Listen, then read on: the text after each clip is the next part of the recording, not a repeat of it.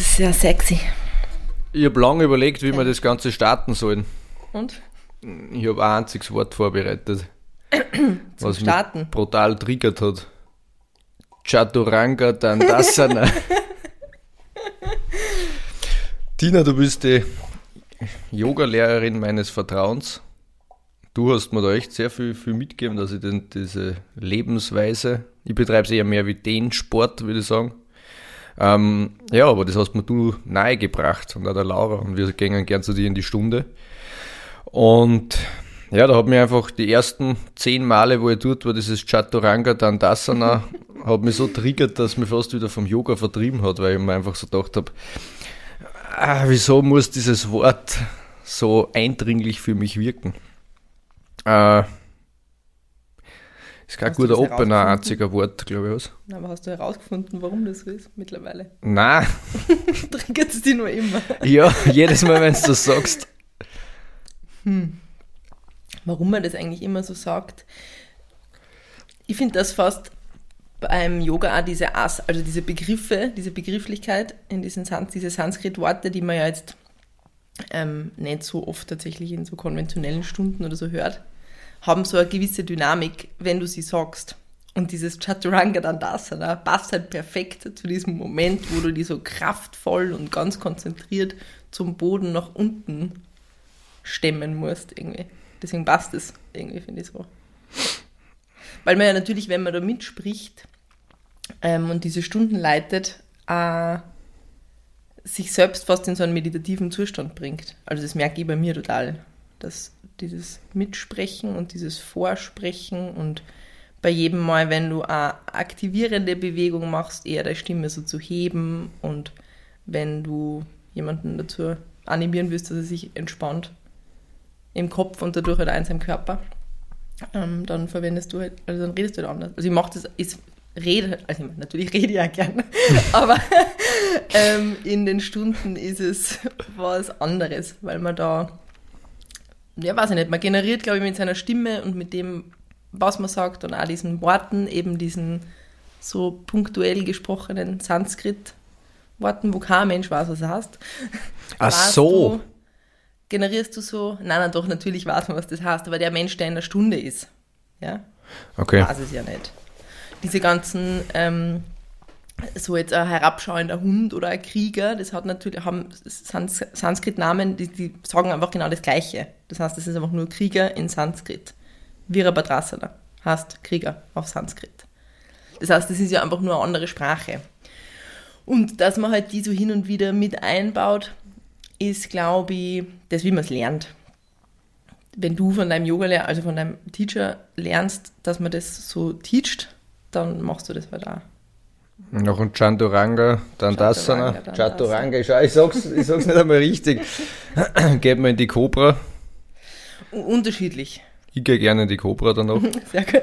Wir gehen in der Stunde eigentlich immer in die Cobra. Hat tatsächlich was damit zu tun, weil du traditionell jetzt zum Beispiel eigentlich in, ähm, ähm, in diesem ähm, Surya Namaskara, also diese Sun Salutation, in dem ersten. Ja, Surya triggern die Namaskara. Worte so. Vielleicht musst du. Und du hast da so einen Slang. Ja, Wahnsinn. Ich habe nur zugehört Lacht. und Lachen im Auflenken. Jeder wollte mit dir ein ernstes Gespräch anfangen und du bist lauter als im Gelächter. ausgebrochen Wir jedes Mal. reden wie die Yogis.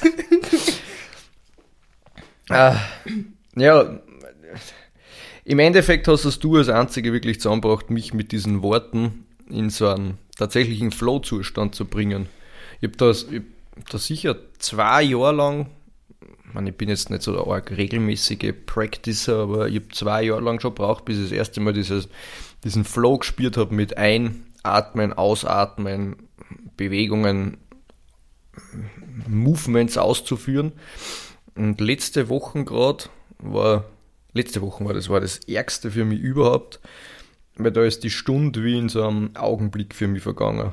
Und ich war schweißgebadet irgendwie, mein Körper hat, hat auf eine ganz intensive Art und Weise gearbeitet und hat mir danach, hat mir das echt so, ein, ja, fast so High verschafft. Das macht, also, ein High, dieser Flow-Zustand passt ja eh ganz gut, weil das macht es ja auch. Im Endeffekt ist das wirklich sehr schwierig, gell? also seine Atmung an seine Bewegung anzupassen. Ich glaube, jeder, der, der auch Sport macht wie Laufen, ja, also Ausdauersport wo du, oder Marathonlaufen zum Beispiel, ja, wo du einfach, wo so wichtig ist, dass du deinen Schnaufer halt gescheit anpasst an diese Bewegung, weil nur so kriegst du die nötige Energie halt für deinen Körper auch, so.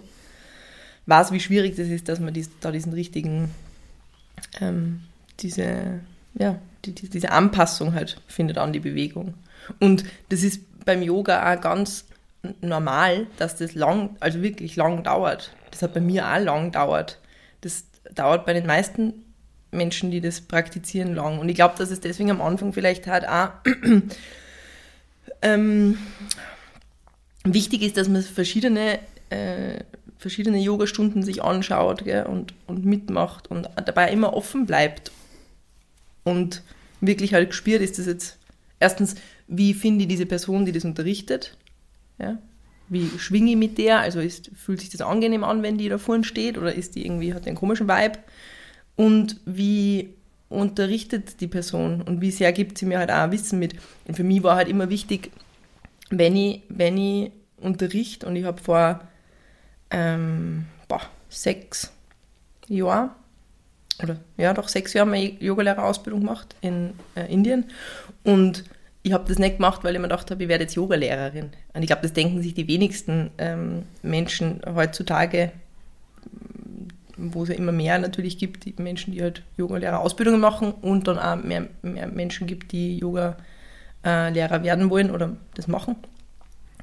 Habe ähm, ich mir das auch nicht gedacht, dass ich das mache. Und dann kommt es halt zu dir. Und ich glaube, das ist so ein Aspekt im Leben, der sich halt zumindest in meinem Leben immer wieder so wiederholt, ist, dass Dinge eher auf mich zukommen.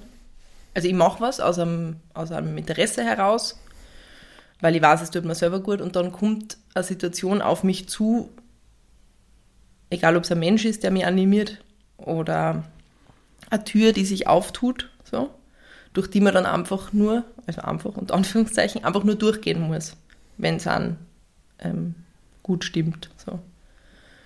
Und dann, und dann glaube ich, ist es nicht so dieser, ist nicht dann so ein Zwang dahinter, dass ich jetzt sage, ich mache jetzt eine Yoga-Lehrerausbildung, dann werde ich Yoga-Lehrerin. Oder ich, ja, wie das halt auch in unserem Schulsystem oder in, generell im System, in, als junger Mensch auch, der so in seine Selbstständigkeit, so eine menschliche Selbstständigkeit reinkommt, so ist, okay, ich mache jetzt das und dann bin ich das. Sondern eher zu sagen, ich mache das, weil ich spüre wirklich tief in mir drinnen, dass mir das gut tut.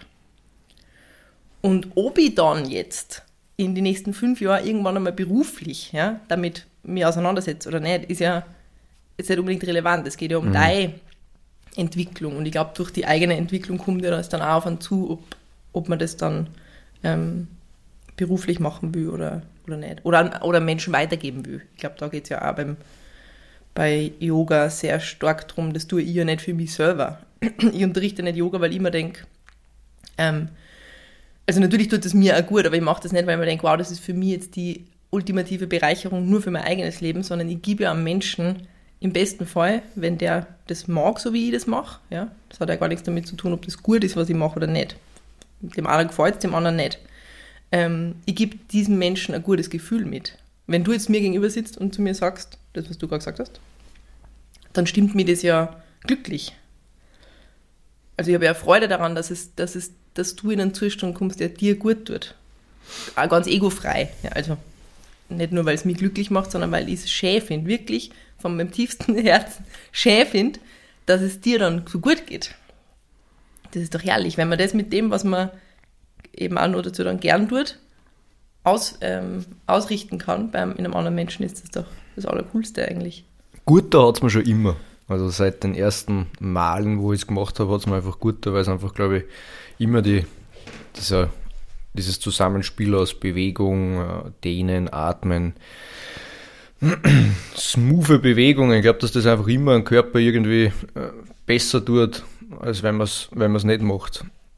Aber so intensiv, wie ich es jetzt die letzten Male erlebt habe, da, es war so wie wenn ich auf ein neues Level quasi gekommen bin. Und ich habe dann letztens gesagt zu Laura so, war Laura, ich habe irgendwie das Gefühl, dass ich im Yoga jetzt wirklich so viel besser geworden bin, seit ich angefangen habe. Und sie schüttelt einfach nur so den Kopf und hat gesagt, dass ich, dass ich ein bisschen eine Themenverfehlung habe, weil Yoga ist nicht was, was du praktizierst wie ein Sport. Also ich praktiziere es wie ein Sport, sondern Yoga ist laut Laura halt mehr dieses Unity-Mindset.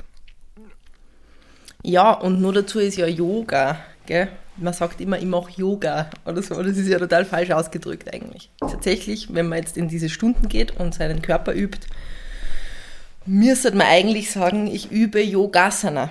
Also du machst Asanas. Und Asanas ist wieder ein Sanskrit-Wort und das bedeutet Körperübungen. Also bestimmte Positionen hast du eigentlich. Ja? Das heißt, du machst ja nicht Yoga, sondern du machst die Körperübungen, die man im Yoga macht. Und die macht man ja eigentlich aus dem Grund, dass man halt gesund bleibt, dass man beweglich bleibt. Die Menschen, die das wirklich jetzt als, egal ob das ein Guru ist oder ein sehr viel praktizierender Yogi, ähm, der macht es das dafür, dass er halt dann, wenn er in seiner Meditation, in seinem Lotus sitzt, sitzt, stundenlang, halt keine Schmerzen hat dabei. Weil wenn du unbeweglich bist, sitzt immer hin. Also jeder, der, glaube ich, schon mal irgendwie vielleicht einen Meditationskurs oder sowas gemacht hat. Oder auch jeder, der schon mal versucht hat, ernsthaft, unter Anführungszeichen, gell, zu meditieren, also so Stunden oder eineinhalb Stunden sich mal hinzusetzen und das zu probieren, der wird merken, dass er spätestens nach 20, 30 Minuten schlaft mindestens einer von deinen Haxen ein. Und vom Einschlafen aus kommt dann ein Schmerz. Und von dem Schmerz kannst du dann nur mehr an den Schmerz denken. Das heißt, du machst eben keine Meditation eigentlich, sondern sitzt halt schmerzhaft auf deiner Matte. Und also eigentlich ist die Königsdisziplin, möglichst lang im Lotus-Sitz da zu sitzen. Ja, das beinhaltet, Yoga beinhaltet ja so viel mehr. Da geht es ja eigentlich, das ist ja wie, also dieses Wort finde ich ein bisschen schwierig, aber es ist wie eine Art Religion natürlich. Es ist ein, Gla also ein Glaube, sagen wir so. Du glaubst an was. Das beinhaltet so viel mehr Themen, als jetzt nur seine, seinen Körper zu üben. Das hat ganz viel mit, ähm, mit wie gehe ich mit mir selber und mit meinem, meinem Umfeld um und mit der Umwelt, also mit dem Planeten. Wie ernähre ich mich? Wie bewege ich mich? Was sind meine Gedanken? Sind meine Gedanken positiv? Ich versuche meine Gedanken so positiv wie möglich zu halten. Ja, das beinhaltet so viel mehr, aber der Zugang, der, der, der leichteste mehr oder weniger Zugang oder der kommerziellste ist halt über Yogasana, also über das, dass du in diese Stunden gehst. Und da ist im besten Fall halt der, der Lehrer oder die Lehrerin, die diese Stunde ähm, leitet, dir ja auch in dieser Stunde was mitgibt. Das heißt, sie nutzt diese Zeit, in der du übst, nicht nur, dass ähm, die Person dir sagt, wie du dich bewegen sollst, sondern auch, an was sollst du denken, wie ähm, baut man vielleicht Brücken von eben ähm, aktivierenden Einatmen und einem entspannten Ausatmen in ein tägliches Leben. Du befindest dich in einem, ich mache das zum Beispiel in meiner Stunde oft, dass ich dann ähm, versuche, eine Brücke zu einem täglich, also zu einer Situation zum Beispiel im Alltag zu bringen, dass du, dass du, weiß nicht, du hast einen beruflichen Alltag gerade und bist in einer Situation, in der du ein Problem lösen musst, zum Beispiel. Und im Yoga, wenn wir vor, also im Yogasana, wenn wir vor einem Problem stehen, und zwar einer, hm, weiß ich nicht, verkürzten Oberschenkelrückseite, ja, würde ich jetzt mal als Problem nennen, hm, an dem wir arbeiten in dieser Stunde, dass sich das vielleicht ein bisschen ähm, entspannt und nicht mehr so angespannt ist, dieser Muskel, ähm, versuchen wir uns auf diesen Muskel zu konzentrieren, die Einatmung in eine gewisse Konzentration, also ein aktivierender Fokus auf diese Körperstelle jetzt zum Beispiel zu setzen und in der Ausatmung dem Körper wirklich durch das Ausatmen und Entspannen zu sagen, du kannst die entspannen, es ist alles okay. Ja? Und das tust du dann in dem Moment. Und das kannst du ja in jede Lebenslage ummünzen. Es ist jeder, der oft genug in seinem Leben schon vor einem Problem in seiner Arbeit zum Beispiel gestanden ist, ja, oder man managt irgendein Projekt oder ist wurscht, passt, du, du stehst vor einem Problem und es gibt zwei Möglichkeiten. Du kannst dich komplett einstressen und sagen, oh mein Gott, oh mein Gott, ich habe voll das arge Problem. Und bringst deinen Körper, dein ist hoch, dein Herzschlag ist natürlich verkrampfst deinen ganzen Körper. Was passiert, wenn du natürlich flach atmest? Dein ganzer Körper verkrampft. Was passiert mit deinem Zwerchfell? Das verkrampft. Was ist in unserem Zwerchfell drinnen? Unser Vagusnerv. Das ist der wichtigste Nerv, wenn es um solche Themen geht mit Adrenalinanspannung und Entspannung des Nervensystems eigentlich. Dann nur ein Chick und ein Kaffee drauf. Genau, dann schön, perfekt. Und schon ist das Problem tausendmal schlimmer, als es eigentlich war. Und die Lösung des Problems ist so weit weg wie deine tiefe Atmung. Das heißt, dieses Innehalten in dem ersten Moment, und das sage ich ja nur, weil es für mich in meinem Leben einfach echt ganz gut funktioniert. Ja? Nicht immer. Aber ähm, je älter man wird, desto, desto öfter, Gott sei Dank, dass man einfach innehält und einfach diesen Schnaufer ganz bewusst einmal tut. Einschnaufen, aktivieren, sich selber mehr oder weniger das Gefühl so zu geben, ey, okay, du kannst das eh alles, so. Und dann in der Ausatmung zu sagen, so, und jetzt hole ich die Ruhe, leere meinen Kopf, leere meinen Körper kurz einmal aus, damit ich mich jetzt zu 100% auf die Lösung des Problems konzentrieren kann. Und dann, meiner Erfahrung nach, ist es dann ein leichtes, sich Problemen zu stellen. Und natürlich ist es bei einem binschigen Problem in der Arbeit, was einfach nur eine Lösung, wo man sich überlegen muss, okay, wie gehe ich jetzt vor, wen rufe ich an, wie mache ich das, weiß ich nicht, das irgendwer fällt aus bei, auf der Baustelle oder ist ja wurscht, ja, löst dann einfach das Problem. Bei Themen, die tief in dir drinnen sind, in deinem Charakter oder in deiner Persönlichkeit, ist das halt eine tägliche Arbeit. Aber du kannst es ja auch täglich tun. Du kannst täglich, wenn du an den Punkt kommst, dass du da denkst, heute geht es mir nicht gut, weil ich, wurscht, ich habe einen Menschen verloren, der mir wichtig war, ich, ähm, egal ob durch, ähm, durch ein Ableben oder weil man sich getrennt hat oder egal was. Immer wieder, wenn du an den Punkt kommst, immer wieder sagen, ich kann das, ich, ich habe das unter Kontrolle. Es ist auch okay, dass ich das spüre, was ich spüre, aber ich schnaufe mir kurz ein, gebe meinem Körper das Gefühl, dass es, ähm, dass er geschützt ist auch durch meine Existenz, also dass er nicht schwach sein muss, sondern dass ich da bin für ihn und durch die Ausatmung entspannt sich wieder. Und das ist halt, in Wahrheit ist das Yogasana, nur ich versuche dann in den Stunden immer wieder diese Brücke zu bauen in dein tägliches Leben, dass du das, das ist zwar jetzt eine Bewegung, die wir machen und du nutzt es jetzt in einer Bewegung, aber nutzt es doch auch in deinem täglichen Leben, wenn du vor einer Herausforderung stehst. Du kannst dich an einen unangenehmen Gast erinnern, an viel, viel Etwil Shoutouts. Ja. der hat mich tatsächlich, ja, der hat mich tatsächlich so weit gebracht, dass ich mich wirklich für Yoga dann begeistern habe können, denn sein Papa ist ein, ist ein Yogi. Hm, stimmt, ja. Und der hat mir irgendwann einmal nahegelegt, dass es einfach zu diesen stumpfen, harten Sport, also wo jetzt Mountainbiken schon irgendwo dazu zählt, weil es einfach sehr ja, intensiv ist, du hohe Krafteinwirkungen hast und einfach auch wenn es dich schmeißt, versteift der Körper. Der hat gesagt, du brauchst im Gegenzug zu diesem ganzen Tension-Bild brauchst du irgendwie ein Tension-Release. Und der Phil praktiziert halt auf seine Art und Weise äh, jetzt wirklich schon länger Yoga und das war eigentlich dann wirklich der wo ich dann einmal hellhöriger geworden bin, weil der halt irgendwo ein bisschen eine Vorbildfunktion für mich in dem Sport hat.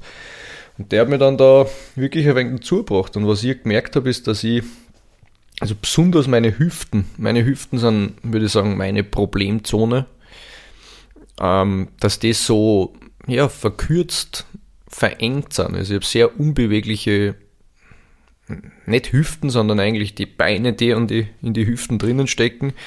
Und da habe ich gemerkt, bei deinen Stunden, dass das so viel weitergeht. Und eben mit diesem Atmen, mit diesem öffnenden Atmen, aber mit vom kleinen Zeichen bis in den kleinen Finger einspielen. Und ich habe wirklich den Eindruck, erstens, wenn es mir jetzt schmeißt und ich einen Sturz habe, dass ich für, ich bin nicht mehr so ein Sack, der aufklatscht und sich vielleicht abrollt, sondern jetzt bin ich halt wirklich wieder mehr so katzenartig. Und ich glaube halt, dass Verletzungen dann zustande kommen, wenn du ja, hohe Tension über die Knie, über die Hüften, über deine Übung, also wenn da einfach viel Spannung ist, glaube ich, dass dir eher weh tust. Und da habe ich, oder da hat mich Yoga so dann begeistert, weil ich jetzt einfach merke, dass ich geschmeidiger bin und weniger so Alltagswehwehchen habe, wie ich früher gehabt habe. Ja, man merkt es, also ich merke es ja auch bei dir. Dadurch, dass ich dir dann sehe und über einen längeren Zeitraum mal ja auch Menschen beobachtet in ihrem, in ihrem Weg, dass die Beweglichkeit ja besser wird. Und das mit dieser Beweglichkeit, und das ist vielleicht das, was du auch zu Laura gemeint hast, zu sagen, du kommst in deinem Yoga weiter, weil du plötzlich merkst, dass du, dass dein Körper und du besser zusammenarbeiten können in diesen Bewegungen. Dass du deine Atmung verständnisvoller einsetzt in diesen Übungen, was auch ein Punkt ist, den ich eigentlich ganz gerne noch sagen würde, weil das ist meiner Meinung nach oft für viele Menschen ein bisschen ein Hindernis, dass sie, dass sie Yoga ähm, üben, also dass sie diese Übungen machen oder in solche Stunden gehen, weil dir selten von einem, von einem Yogalehrer oder der Yogalehrerin gesagt wird, warum du eigentlich ein- und ausatmen, ich meine, dass du ein- und ausatmen musst, ist klar, aber warum du in welchen Positionen ein- und in welchen Positionen ausatmen musst, es ist ganz klar, eine Einatmung aktiviert immer Muskulatur.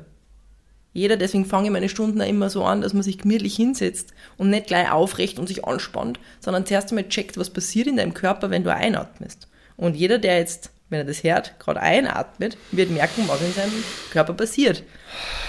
Du aktivierst deine Muskulatur, deine Atemhilfsmuskulatur. Die hilft dir dabei, dass dein Brustkorb aufmacht und deine Lungen sich halt weiter ausdehnen können, damit du einen tiefen Einatemzug machen kannst. Okay. Das heißt, eine Einatmung ist eine Aufrichtung und eine Öffnung. Und eine Ausatmung ist auch wie ein Luftballon, das beschreibe ich ja in der Stunde öfter, wie so ein Luftballon, den man, wenn der mit Luft gefüllt ist, schwimmt er an der Oberfläche. Wenn du aber auf diesem Luftballon die ganze Luft rauslässt, dann sinkt der natürlich in dem Wasser nach unten. Oder wenn man selber als Kind also das herausgefunden hat, wie das ist, wenn man taucht und man plötzlich gemerkt hat, boah, wenn ich ganz tief einatme und dann unter Wasser gehe und versuche zu tauchen, ist es eigentlich relativ schwierig, dass ich absink mit meinem Körper. In dem Moment, wo ich aber die ganze Luft, ja, ich die schöne Luftblasen mache in Wasser, sinke ich, wenn ich meine Lungen ganz entleere, wie so ein toter Mensch eigentlich, im Wasser ganz nach unten. Und genau das Gleiche versuche ich ja halt da immer wieder in den Stunden den Menschen, die mit mir üben, halt auch zu versinnbildlichen, dass sie an das denken sollen. Und so wird es dann plötzlich sehr einfach, weil du plötzlich merkst, dass alles, was die nach vorne und nach oben zum Beispiel bringt, in eine Einatmung geht und was die nach unten bringt, so ein Chaturanga Dandasana zum Beispiel, in eine Ausatmung. Und weil du gesagt hast, es bringt ähm, oder es hat, hat eine positive Wirkung natürlich auf ähm, egal ob Extremsportarten oder Sportarten wie jetzt ähm, beim Radlfahren bei dir, du hast ja, gerade wenn du über, na, eigentlich die ganze Zeit, oder? Du hast die ganze Zeit deinen Körper ja auf Spannung. Brauchst du ja, weil mit dem arbeitest du ja. Der manövriert dieses Radl unter dir, der ja, hilft dir bei allem, was du tust. Klar, in jedem von unserem täglichen Leben auch, aber wenn man jetzt halt mit dem Radl irgendwie bei, gewissen, bei einer gewissen Geschwindigkeit über einen anspruchsvollen Trail abfährt, ist das ja dann so. Und jetzt spielst du die ganze Zeit auf Spannung in deinem Bauch. Und ich glaube, bei dir ist es nicht nur eine Beinrückseite, sondern was bei den meisten Menschen und ich glaube bei sehr vielen Menschen auch, die jetzt solche Sportarten zum Beispiel machen, auch Skifahrer, gerade wenn man viel im Tiefschnee fährt oder auch viel springt, wo man echt sein, sein, sein Körper und sein Bauch auch arg anspannen muss, damit man halt überhaupt gewisse Drehungen und so Flips und so machen kann, ja, ist das der untere Rücken, untere Bauchmuskulatur und dann natürlich bis zu deinen Knie nach unten, aber das ist, wenn man sich ein bisschen anatomisch, das lege ich auch bitte wirklich jedem nahe, dass man sich ein bisschen mit seiner eigenen muskulären Anatomie auseinandersetzt. Das ist nämlich alles überhaupt keine Hexerei. Also das ist Ah, Yoga ist kein Spiritu, ich meine, es ist eine spirituelle Lehre, natürlich, aber Yogasana und das, was man da macht, diese Übungen, die machen alle einen Sinn, wenn man sich mal mit seiner Muskulatur und mit vor allem Muskelketten auseinandersetzt. Und dass bei dir dein Bauch, dadurch deine Glutealmuskulatur hinten, deine Leistenfuhren sicher oft massiv schmerzen. Das weiß ich, wenn du dein, das eine Bein nach hinten hast, in so einer, wie so ein High Lunge oder so, und du musst deine Leiste vorne dehnen. Ja, ich meine, das ist purer Schmerz. Ja, da mattert es mir her. Ja. Das ist der Iliab sowas aber bei mir. Ja, eben. Aber das ist ja ein Teil von diesen kleinen Muskelgruppen auch da in der, in der Leistenmuskulatur. Das heißt, das ist alles kein, also, weißt du, das ist keine Zauberei oder so, sondern es ist schon. Ja, und eigentlich, ja, ich weiß nicht, ob das dann an mir gelegen ist, diese Abfolge dieser Bewegungen mit Ein- und Ausatmung ist ja eigentlich auch deppensicher. Das ist ja kein, das ist immer der gleiche Bewegungsablauf und das sind jetzt nicht unglaublich viele Übungen, sondern auch so ein Zirkel, so ein Hund, Viere steigen, auf. Also Sonnengruß. Als Sonnengruß, Genau, ja. mhm. W- w- Beschreib das nochmal kurz. Ich habe es jetzt nicht Naja, ganz es schlecht beschrieben. äh, im Hatha-Yoga traditionell gibt es zwei Sonnengrüße. Ja? Das ist Surya Namaskara. Also Surya Namaskara heißt auch wieder nur Sonnengruß auf Sanskrit. Triggert mich schon wieder. ähm, und da gibt es diesen ähm, Surya Namaskara A und Surya Namaskara B.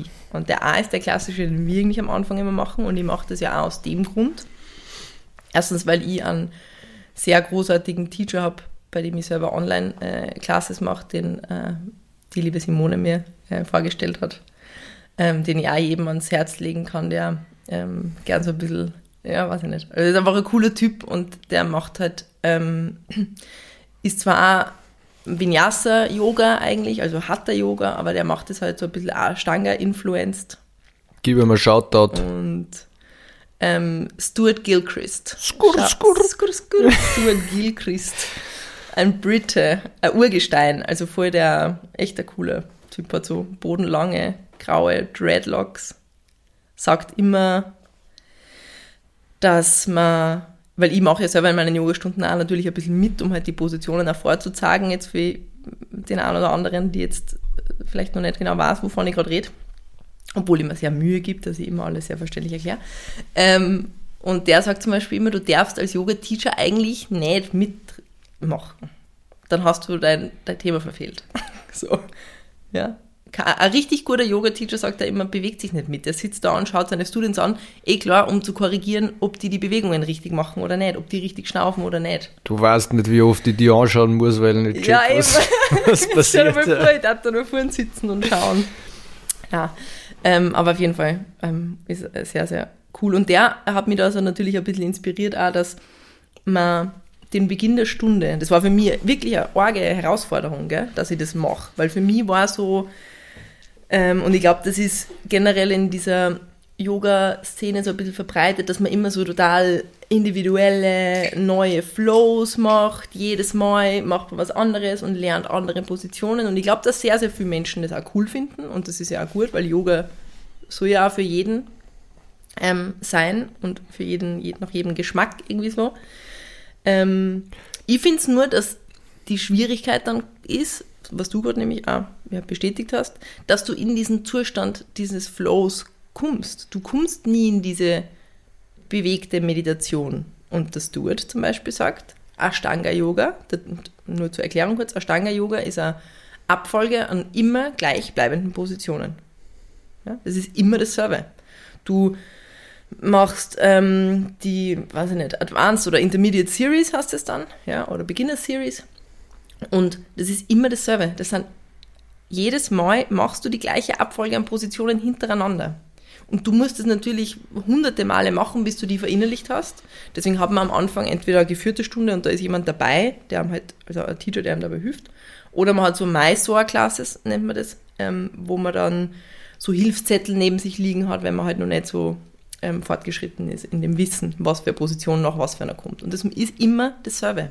Du musst es immer gleich machen. Die Idee ist eben, dass du irgendwann das so verinnerlicht hast in deinen Körper, so wie du jetzt sagst, du hast diese Sonnengrüße schon so verinnerlicht, dass du gar nicht mehr wirklich dran denken musst. Und das ist ja das, worum es gehen soll. Du denkst nicht mehr aktiv an, ah, jetzt muss ich einschlafen und jetzt beim Ausatmen muss ich mich aufbucken, sondern du lässt deinen Körper und die Atmung, die Bewegung initiieren und gehst eigentlich einfach nur mit. Dein Körper macht es ganz von selber. Und dadurch kommst du dann, weil du deinen Atem mit deiner Bewegung synchronisierst, weil du deinen Kopf löst, irgendwie so von, oder deinen Gedanken löst von dem Tun, kommst du dann in diesen Zustand. Und das ist die große Kunst, eben diese Atmung mit der Bewegung äh, zu, in Harmonie zu bringen. Weil das ist jetzt nicht nur beim Yoga, sondern auch noch viel, viel mehr beim Radlfahren, ähm, dass wenn du ängst oder wenn ich ängstlich bin, oder das Problem haben mehrere auch Junge, mit denen ich Radlfahren gehe und mir die von dem Problem halt erzählen, dass wenn du in eine Stresssituation kommst und beim Radlfahren gibt es Sachen, die halt easy von der Hand gehen und dann fährst du irgendwo in so Wurzeln rein und denkst, und dann vergisst du aufs Schnaufen. Und wenn du aufs Schnaufen oder aufs Atmen vergisst, wenn du diese ruhige Atmung dann zu so einem Pressen wird oder zu so einem Hecheln, dann wirst du, also wir sagen, du wirst blau. Also du deine Hände fangen an zum Wehtun, auf einmal geht da die Kraft, also wie wenn es da die Batterieanzeige radikal mhm. operatiert.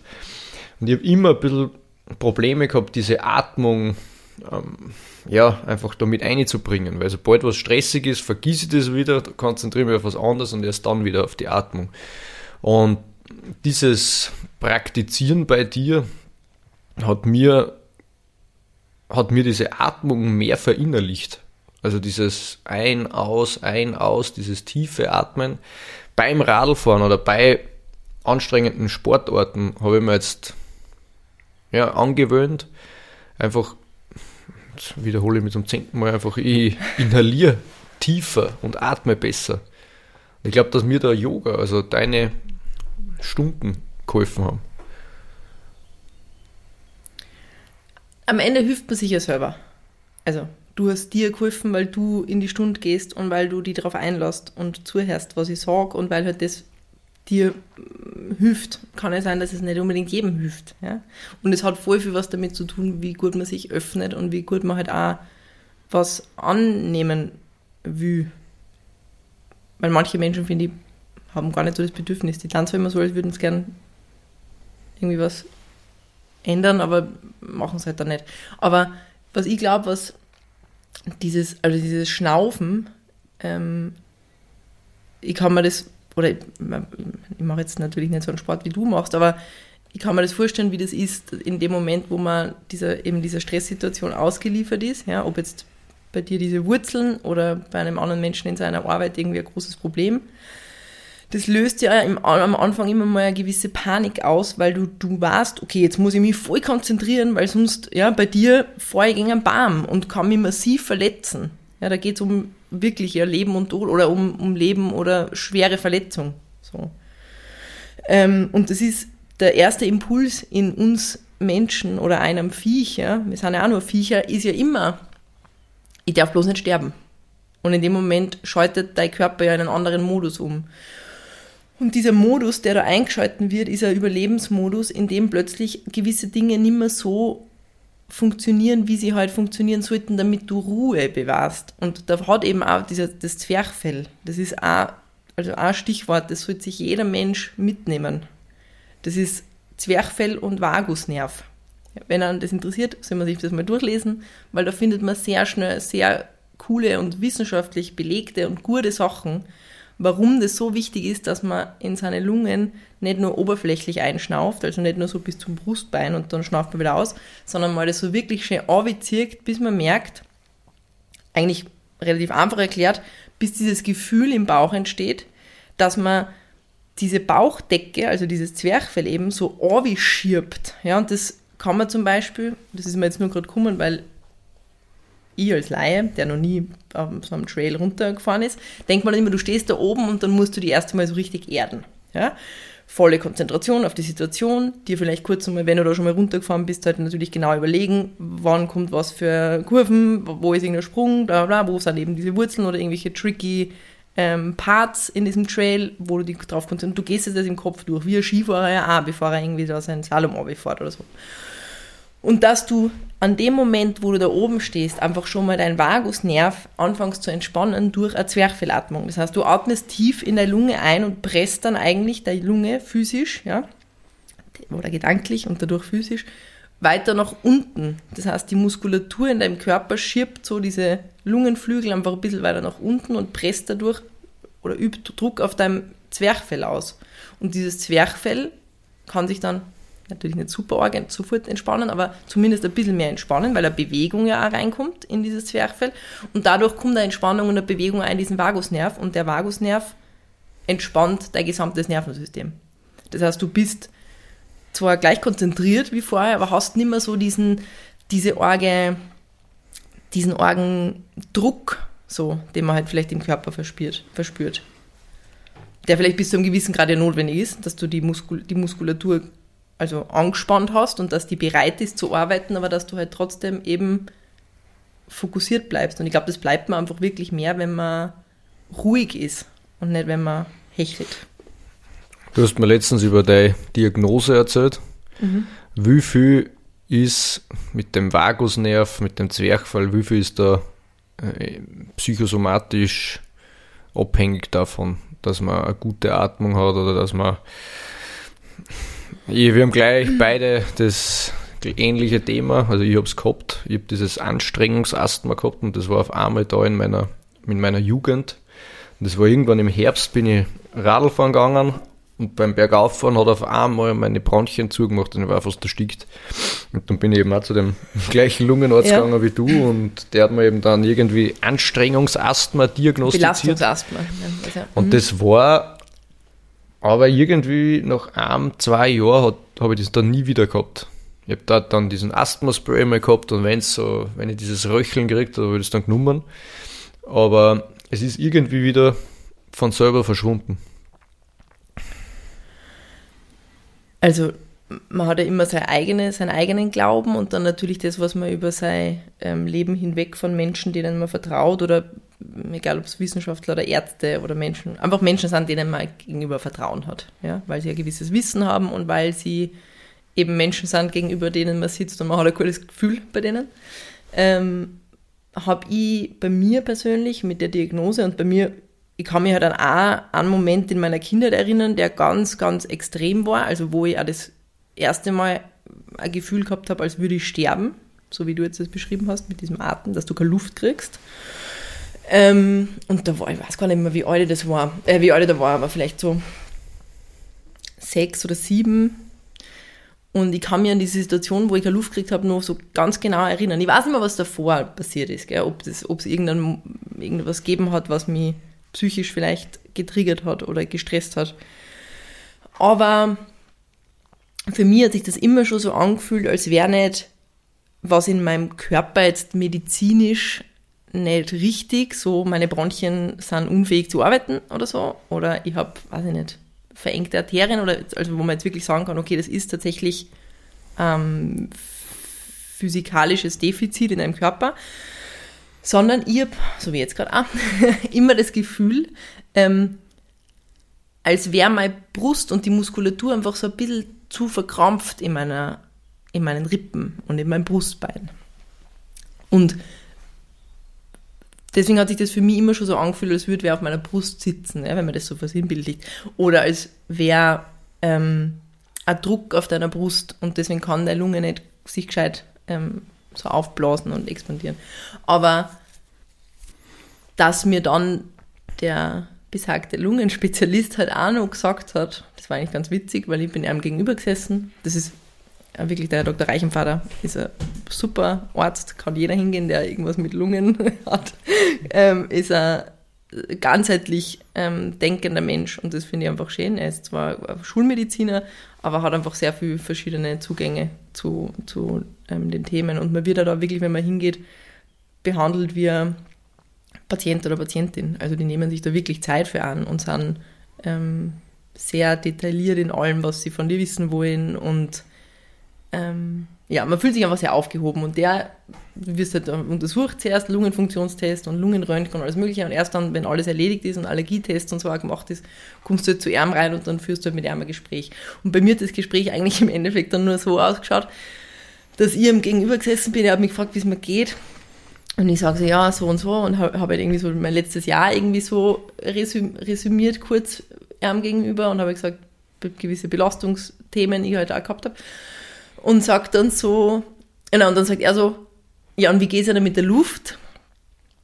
Und ich so, ja, boah, zur Zeit eigentlich gerade besser, aber es war zwischenzeitlich schon echt zart.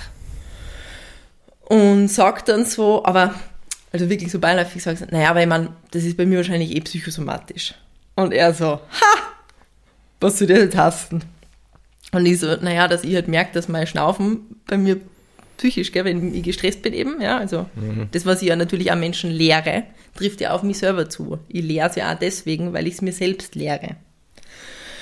Und dann sagt er so, naja, Frau Neubauer, wenn Sie mir jetzt sagen, ja, dass es irgendeine Krankheit da draußen gibt, die nicht psychosomatisch ist, dann kriegen Sie von mir eigenhändig einen Nobelpreis, sagt er so. Und ich habe gesagt, ja, ist ein guter Typ. Also dass es nicht nur psychosomatische Krankheiten gibt, ist ja klar. Ja? Dass ein Virus nicht psychosomatisch ist, sondern dass das ein Virus ist. Ja, okay.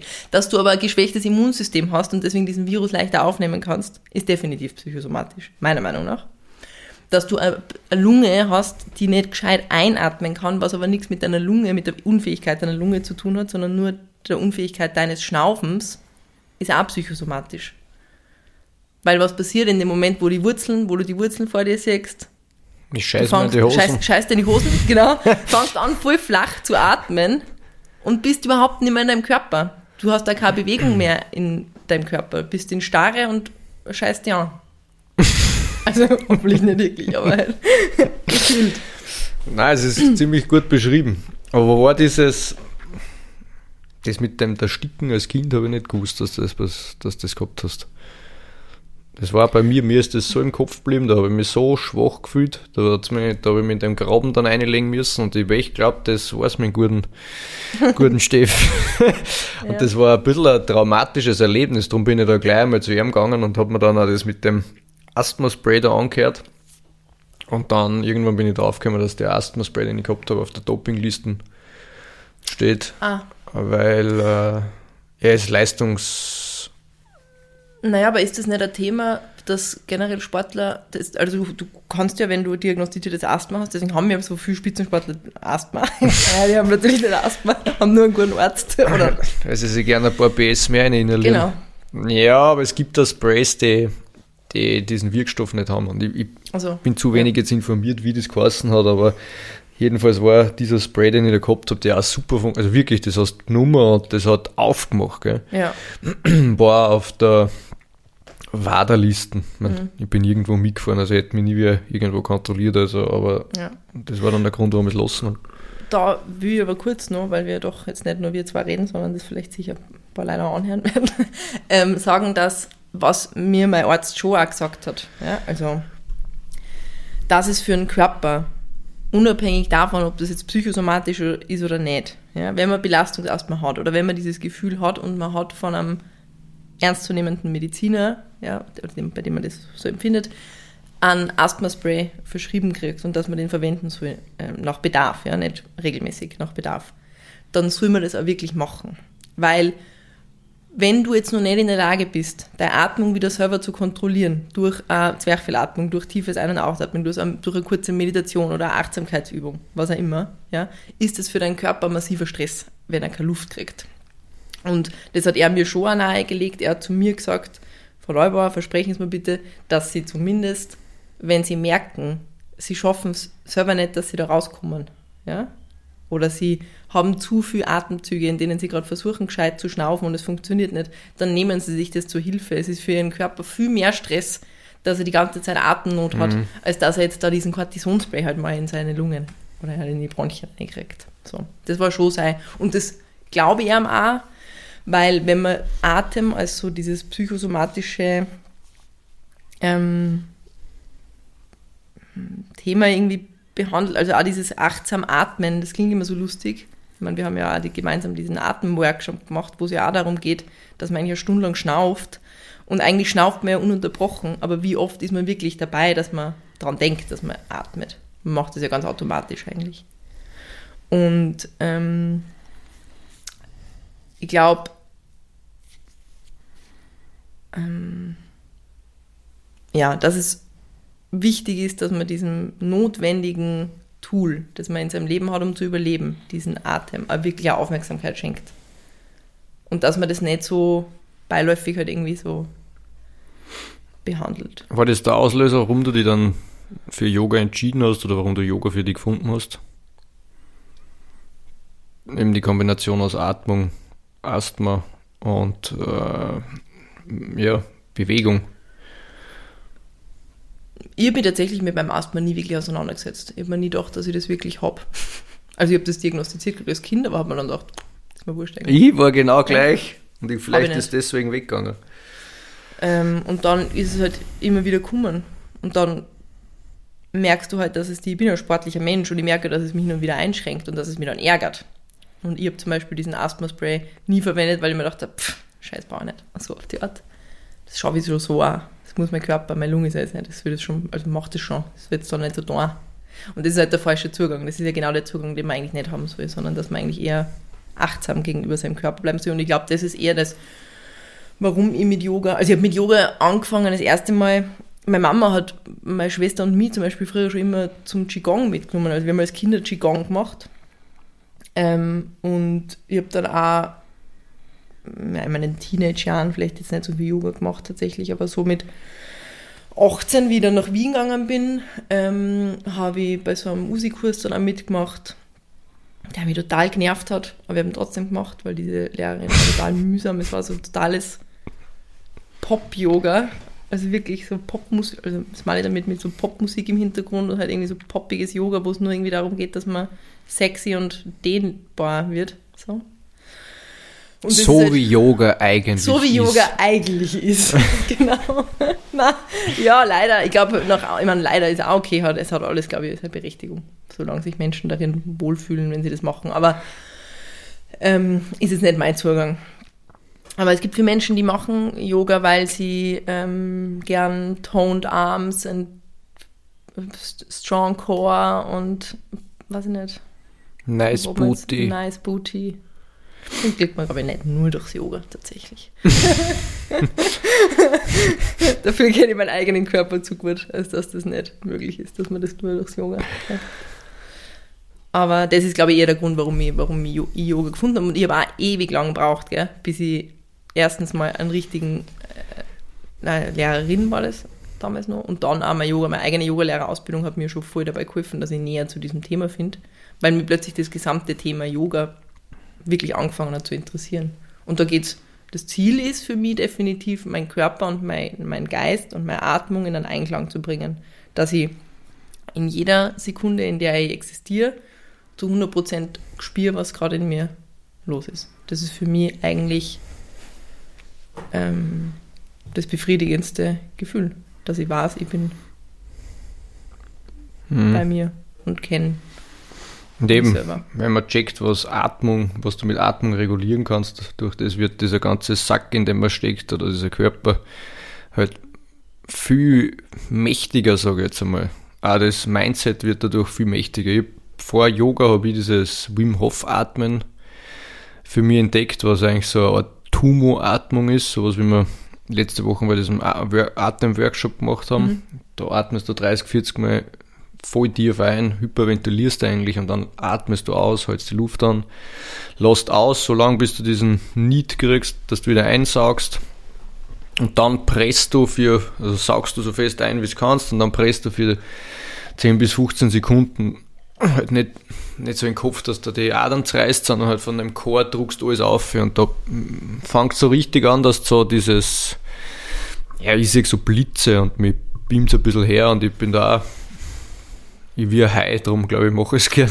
Ähm, nach Dr. Entschuldigung, falls ich jetzt unterbrich. Nein, nein. Na, okay. Ähm, nach dem ähm, Dr. Joe Dispenza zum Beispiel geht es ja auch bei diesem ähm, ist es beim, sagt es der Wim Hof eigentlich auch, oder? Dass es auch darum geht, dass du deine Zirbeldrüse aktivierst. Genau, ja. Das ja. dritte Auge. Also das sagt das Wim Hof schon auch, oder? Ja, oder und er sagt, auf das sollst du, sollst ja, äh, fokussieren, wenn du jetzt diesen Press machst, weil genau, wenn du da hinschaust, eben auf das dritte Auge, Zirbeldrüse, Hypophyse, das ist alles da der gleiche Ort dann. Äh, ja, da ist dein, ich weiß nicht, welcher Ort von Energie er da sagt, ist da drin, aber das ist, ja, ich, ich, ich sehe da immer so arg Licht.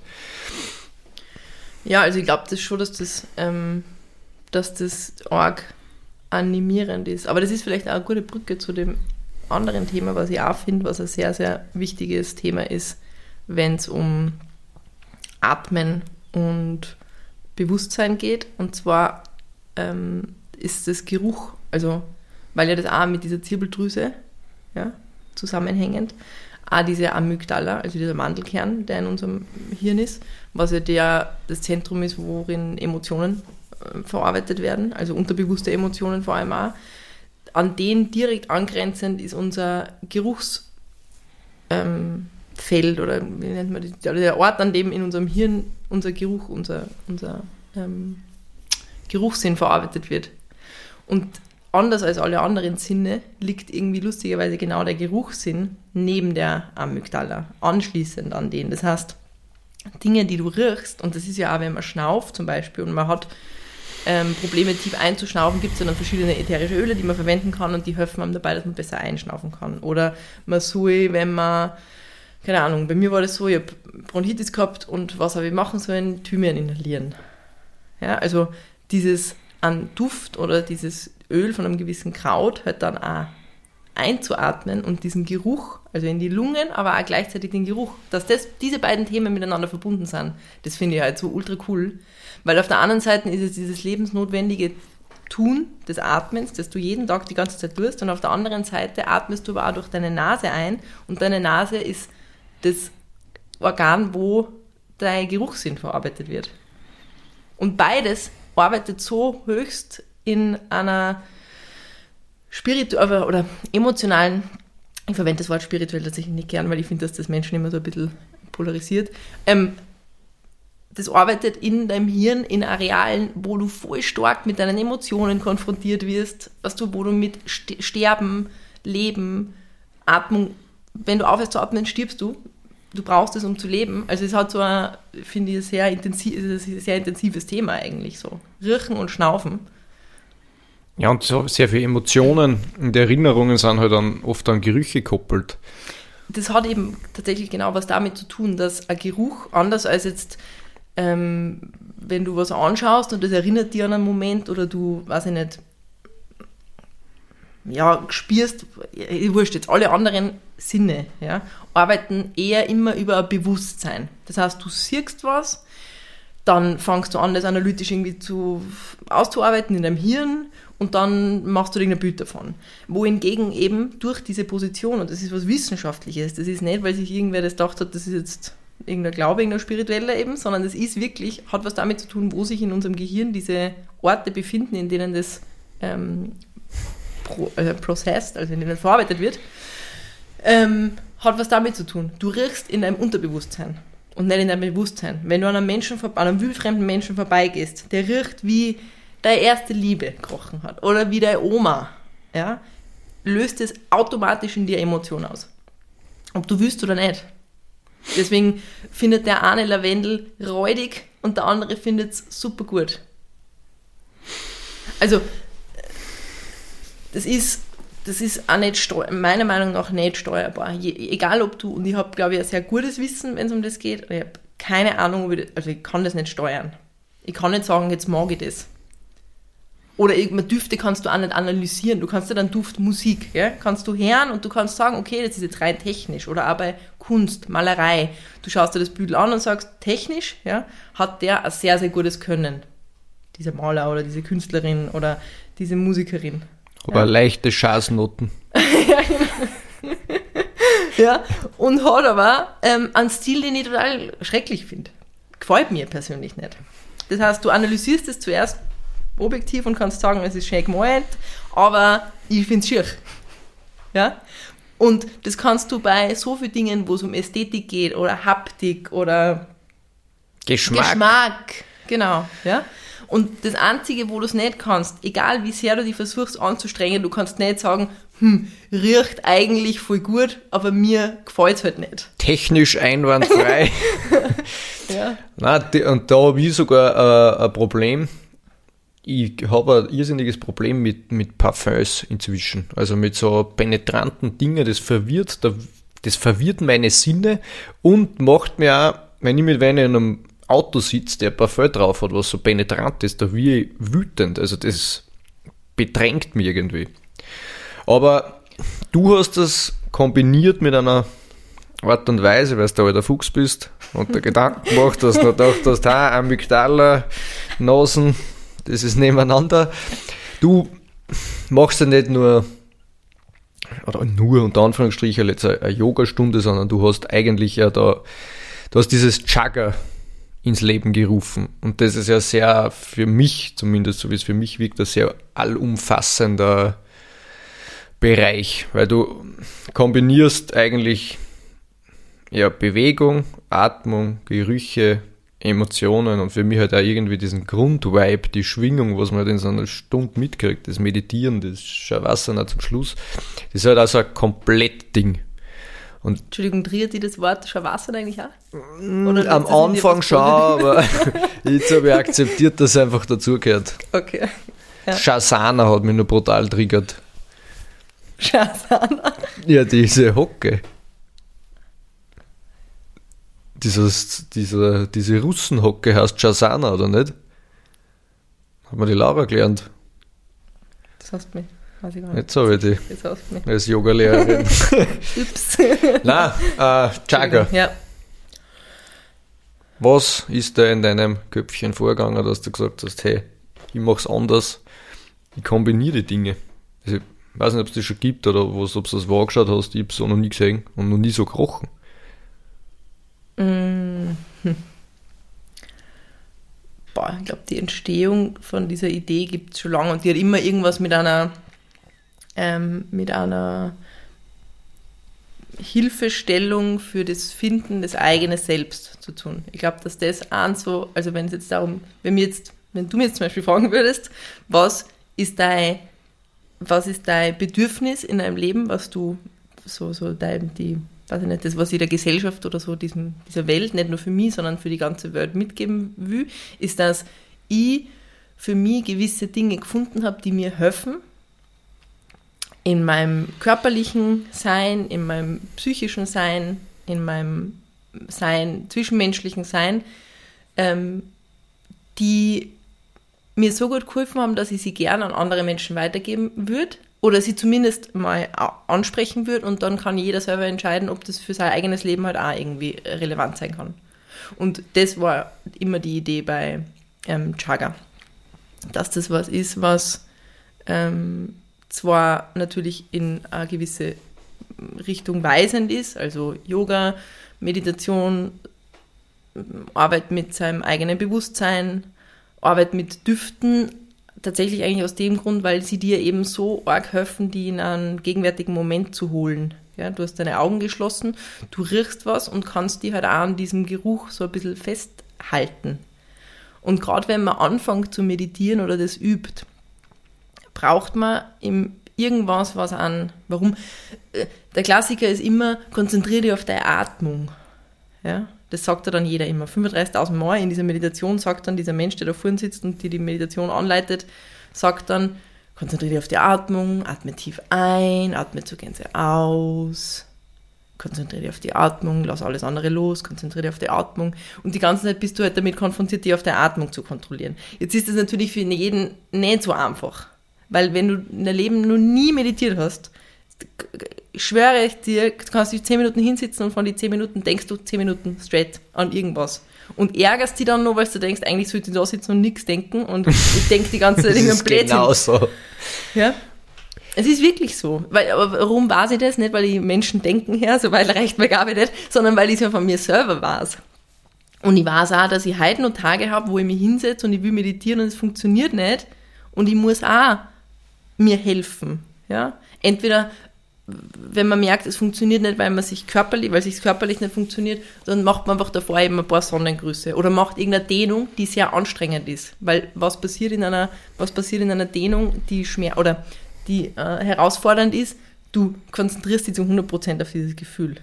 Warum in meine Stunden oft dieses Gefühl dieser Meditation vielleicht gar nicht beim Meditieren kommt, sondern in einer intensiven Dehnung ist, weil in der intensiven Dehnung du so arg gefordert bist, dass du dich auf dieses Gefühl konzentrierst, weil das wirklich anstrengend ist, dass ein Muskel, der permanent eigentlich, verk- verkürzt haben sie ja nicht wirklich, aber verspannt ist, ja, dass du es schaffst, den in eine Entspannung zu bringen, da musst du dich schon richtig arg drauf konzentrieren.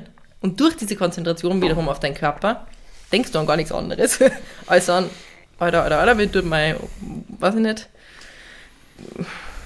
was, Oberschenkelrückseite, ja, bei einer Vorwärtsbeuge oder so, so massiv weh. Oder mein Quadratus lumborum ist ein Stichwort zum Beispiel. Das ist zum Beispiel. Kompletter ja, Schwanzer. Genau. Okay, das ist bei, Bei dir mir. sicher ein ganz, ganz großes Thema. Gell? Ich das auch, nur einseitig. Ja? Das hat was bei mir mit, mit dem Schnaufen zum Beispiel zum da, dass, das, dass der aber auf einer Seite bei mir verkürzt ist. Gut, okay, jetzt hast du da diesen depperten Muskel, oder zwei sind das ja, links und rechts, ähm, den sicher jeder Mensch in seinem Leben schon mal gespürt hat, der unangenehm war. Und jetzt begibst du ihn in eine Position, in der du diesen Muskel auf eine massive Spannung, also in die Länge, das heißt, du ziehst diesen einen Knochenpunkt, an dem er seinen Ansatz hat oder seinen Ursprung hat, und den anderen Knochenpunkt, an dem er seinen Ansatz oder seinen Ursprung hat, voneinander weg. Ziehst also physisch diesen Muskel in die Länge. Jetzt ist der im ersten Moment, sagen diese Nervenenden, die da dran sind, hey, äh, was tust du da? Es ist massiv stressig gerade. Kannst du bitte damit aufhören? Es ist sehr unangenehm. Ja? Passt. Diese Nerveninformation wird an dein Körper und an dein Gehirn gesendet und die Nerven sagen dann in deinem Hirn, in deinem Bewusstsein zu dir, äh, na, du musst bitte aufhören, das zu machen, weil das ist für uns echt unangenehm. Sagt der Muskel, der Herr Quadratus lumborum, ja, sagt das dann. Und was passiert in dem Moment? Die meisten Menschen, oder üblicherweise, wenn du dich damit auseinandersetzt, sagst dann, ah na, das tut weh, da gehe ich jetzt wieder außer.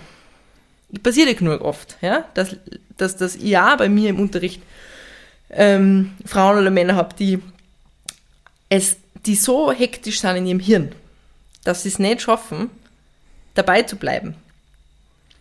Aber es ist ja so schwer dabei zu bleiben, wenn was richtig unangenehm ist. Ja, und jetzt gibt es natürlich eine Mischung, äh, es gibt, jetzt gibt natürlich einen Unterschied zwischen unangenehm und schmerzhaft. Gell? Also wirklich im Sinne von, keine Ahnung, ich habe einen Gelenkschaden und das tut einfach massiv weh, ne? dass ich da irgendwie nicht krampfhaft eindruck oder mein Bandel ist eingerissen oder so. Na, also dass man, dass das, aber das, da muss man, finde ich, schon ein bisschen selber das Verständnis eben auch für seinen eigenen Körper haben. Deswegen ist es meiner Meinung nach auch für jeden Menschen wirklich Pflicht, ja, das sage ich ganz klar so, dass man zumindest weiß, wo, sind, wo ist meine Muskulatur, wie schauen meine Knochen aus, wo, wo setzen muss diese Muskeln an, ja, was passiert, was für ein Muskel hat was für eine Aufgabe, aber zumindest ein Grundschema. Da muss man jetzt nicht tief in die Materie reingehen, dass man das hat. Und dann kann man auch Schmerz identifizieren, ob der ähm, wirklich ein akuter Schmerz ist, gell, durch irgendein Trauma, eben durch einen Sturz oder so, oder weil man einfach sich verrissen hat und einen verspannten Muskel hat.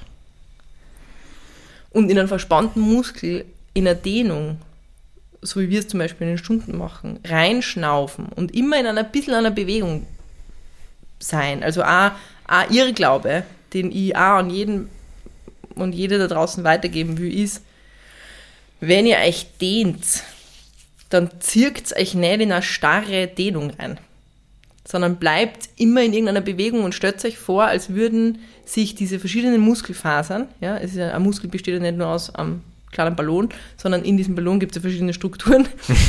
Und diese Strukturen sind jetzt zum Beispiel in, was, in einem Bizeps, ja, lang, längs geschreifte Muskulatur und die hat eine gewisse also diese, diese langen Muskelfasern, die wiederum zu Muskelbündeln so zusammengefasst sind, die sind ja wie so kleine Gitarrenseiten, beschreibe ich die manchmal so im Unterricht auch, die sich so übereinander legen und dann so aneinander hin und her gleiten und dadurch diese Verspannung in der Muskulatur lösen, weil diese faszialen Strukturen halt auch gelöst werden.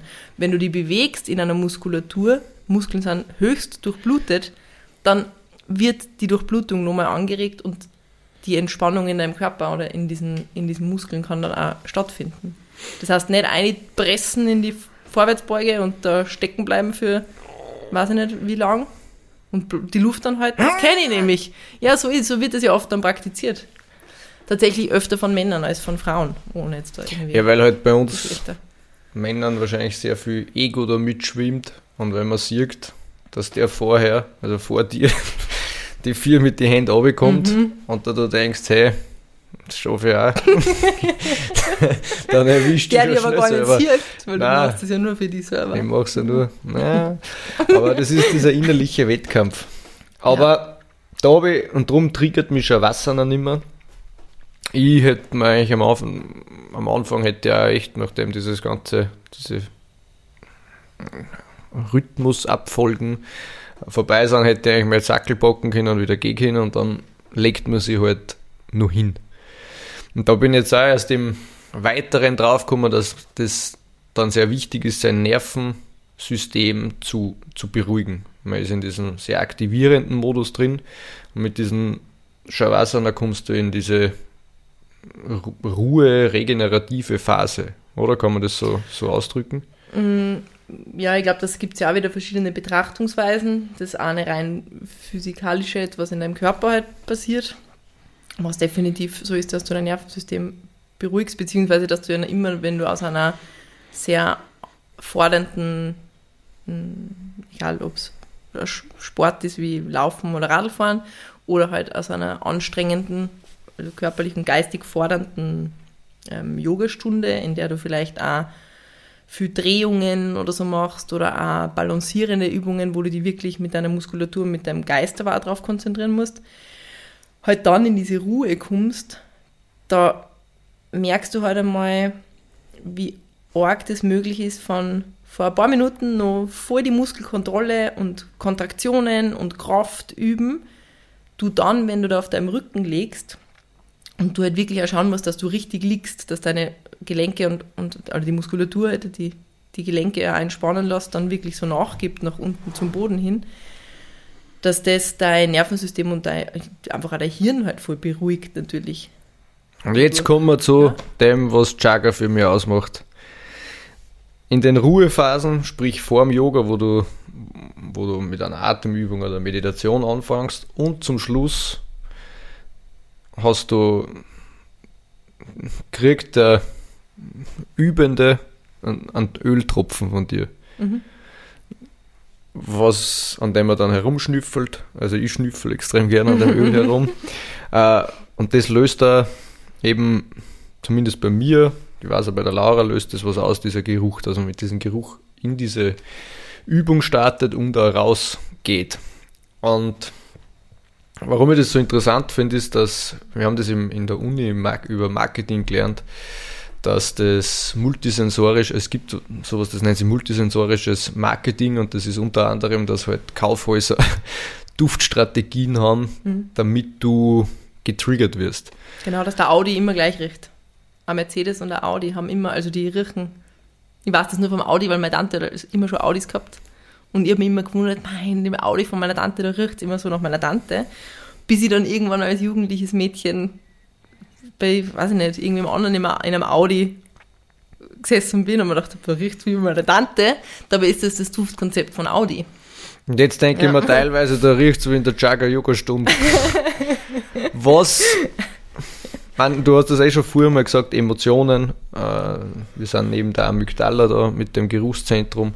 Aber warum hast du, warum war dies, dir das ein Anliegen, diese Gerüche, Düfte mit einfließen zu lassen? In deine Yogastunde? Ja, eben wegen dieser, wegen der Acht, wegen der Achtsamkeit. Du hast, du hast in dem Moment, wo du was riechst, auch noch in deiner Nase äh, was, was die in dem, in dem aktuellen Moment haltet. Und genauso wichtig, wie es im Yoga ist, dass du bei dir bist, ist es ja auch wichtig, dass du beim Radlfahren zu 100% bei der Sache bist und dich auf nichts anderes konzentrierst. Und warum man das ja auch so cool findet oder dieser Flow oder dieses High, was dann dabei herauskommt, ist ja, weil man einfach mal echt an nichts anderes denkt und nur an diese eine Sache, die man tut und so sehr im Einklang mit seinem Körper und seiner Bewegung ist. Und eigentlich mal merkt, dass diese Einfachheit, dass man nichts anderes machen muss, ähm, als dieses eine Ding ja, in dem gegenwärtigen Moment. Aber da glaubst du, dass da, dieser Geruch, Geruch, den du da verteilst, dass der hilft, dass man sich besser fokussieren kann? Ja, also natürlich, dadurch, dass es ja von diesen Chaga-Ölen gibt es ja sieben verschiedene. Und diese sieben verschiedenen Öle, die sind nach einem System eigentlich, oder die habe ich nach einem System gemischt, ähm, das sich so auf dieses Chakrensystem bezieht ich persönlich ähm, habe das für mich so gewählt. Heißt jetzt aber nicht unbedingt, dass jeder dann Zugang dazu haben muss, was irgendwie Chakren bedeutet. Also auch für ähm, Menschen, die in ihrem Leben noch nie was von Chakren gehört haben. Gib uns ja, einen Crashkurs, was sind Chakren? Ähm, ähm, Chakren sind Energiefeld, also nach eigentlich einer ja, indischen Weise oder traditionellen gibt es verschiedene Systeme. Gell? Also Chakrensysteme gibt es in allen möglichen Naturvölkern zum Beispiel auch. Und das, nachdem ihr zum Beispiel arbeitet, ist eben das, was man im Yoga auch sehr stark ähm, verwendet, ähm, sind sieben verschiedene Zentren, so Energiezentren mehr oder weniger in unserem Körper. Und diesen Energiezentren sagt man gewisse Qualitäten nach. Ähm, es werden Organe dazugezählt, es werden ähm, Hindu und, und indische halt Gottheiten auch mit dazugezählt. Es ähm, ist ein relativ großes und weites Spektrum, das sicher sehr spirituell ist in sehr vielen Beziehungen, das aber auch ähm, aromatherapeutisch, wie jetzt zum Beispiel mit den Ölen oder auch Qualitäten nach einem ayurvedischen Wissen, äh, zum Beispiel Ernährungsqualität und was für Lebensmittel gut sind ähm, für gewisse Chakren, ähm, halt schon ein sehr fundiertes ähm, wissenschaftliches Wissen mittlerweile hat, ja, weil man ja immer mehr sich damit auseinandersetzt, Gott sei Dank. Und ähm, deswegen ist es eben irrelevant, ob man jetzt diese sieben Chakren kennt, ja, die vom Wurzelchakra unten anfangen, nach oben gehen bis in unser Kronenchakra, was eigentlich schon außerhalb von unserem Körper ist so ein bisschen und wo man halt eben all diesen verschiedenen Chakren halt Qualitäten zuschreibt. Ein Wurzelchakra, wie der Name sagt, ist halt dafür da, dass es anerdet eigentlich, das heißt, wenn man Probleme hat, dass man ähm, gerade so jüngere Leute Anfang ihrer 20er oder so haben eher das Problem, dass sie ein bisschen zu viel fliegen, also denen fällt, klar, weil man sich ja so erfährt und man versucht irgendwie herauszufinden und tanzt auf 500 Hochzeiten gleichzeitig, hat einen ganz einen großen Freundeskreis und ist so am Erforschen und da hat man halt irgendwie nicht so diese Erdung und da fördert dann eben dieser Fokus oder diese, dieser, dieser Ausgleich im Wurzelchakra zum Beispiel, ja, sagt man jetzt nach diesen, nach diesen Lehren.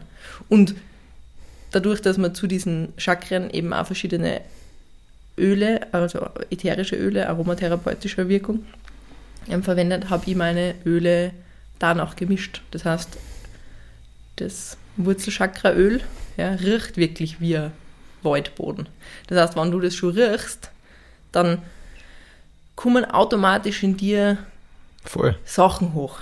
Ja? Ist wirklich so. Du, also. du hast die Augen zu, riechst an diesem Öl und denkst du sitzt in einem, in so einem, also für mich ist es, es ist warm draußen eigentlich. Das heißt, die Erde und die Bäume und alles, was da rumliegt, ist erwärmt. Aber es hat so draufgerenkt und du hast so diesen frischen, warmen mhm. Humus.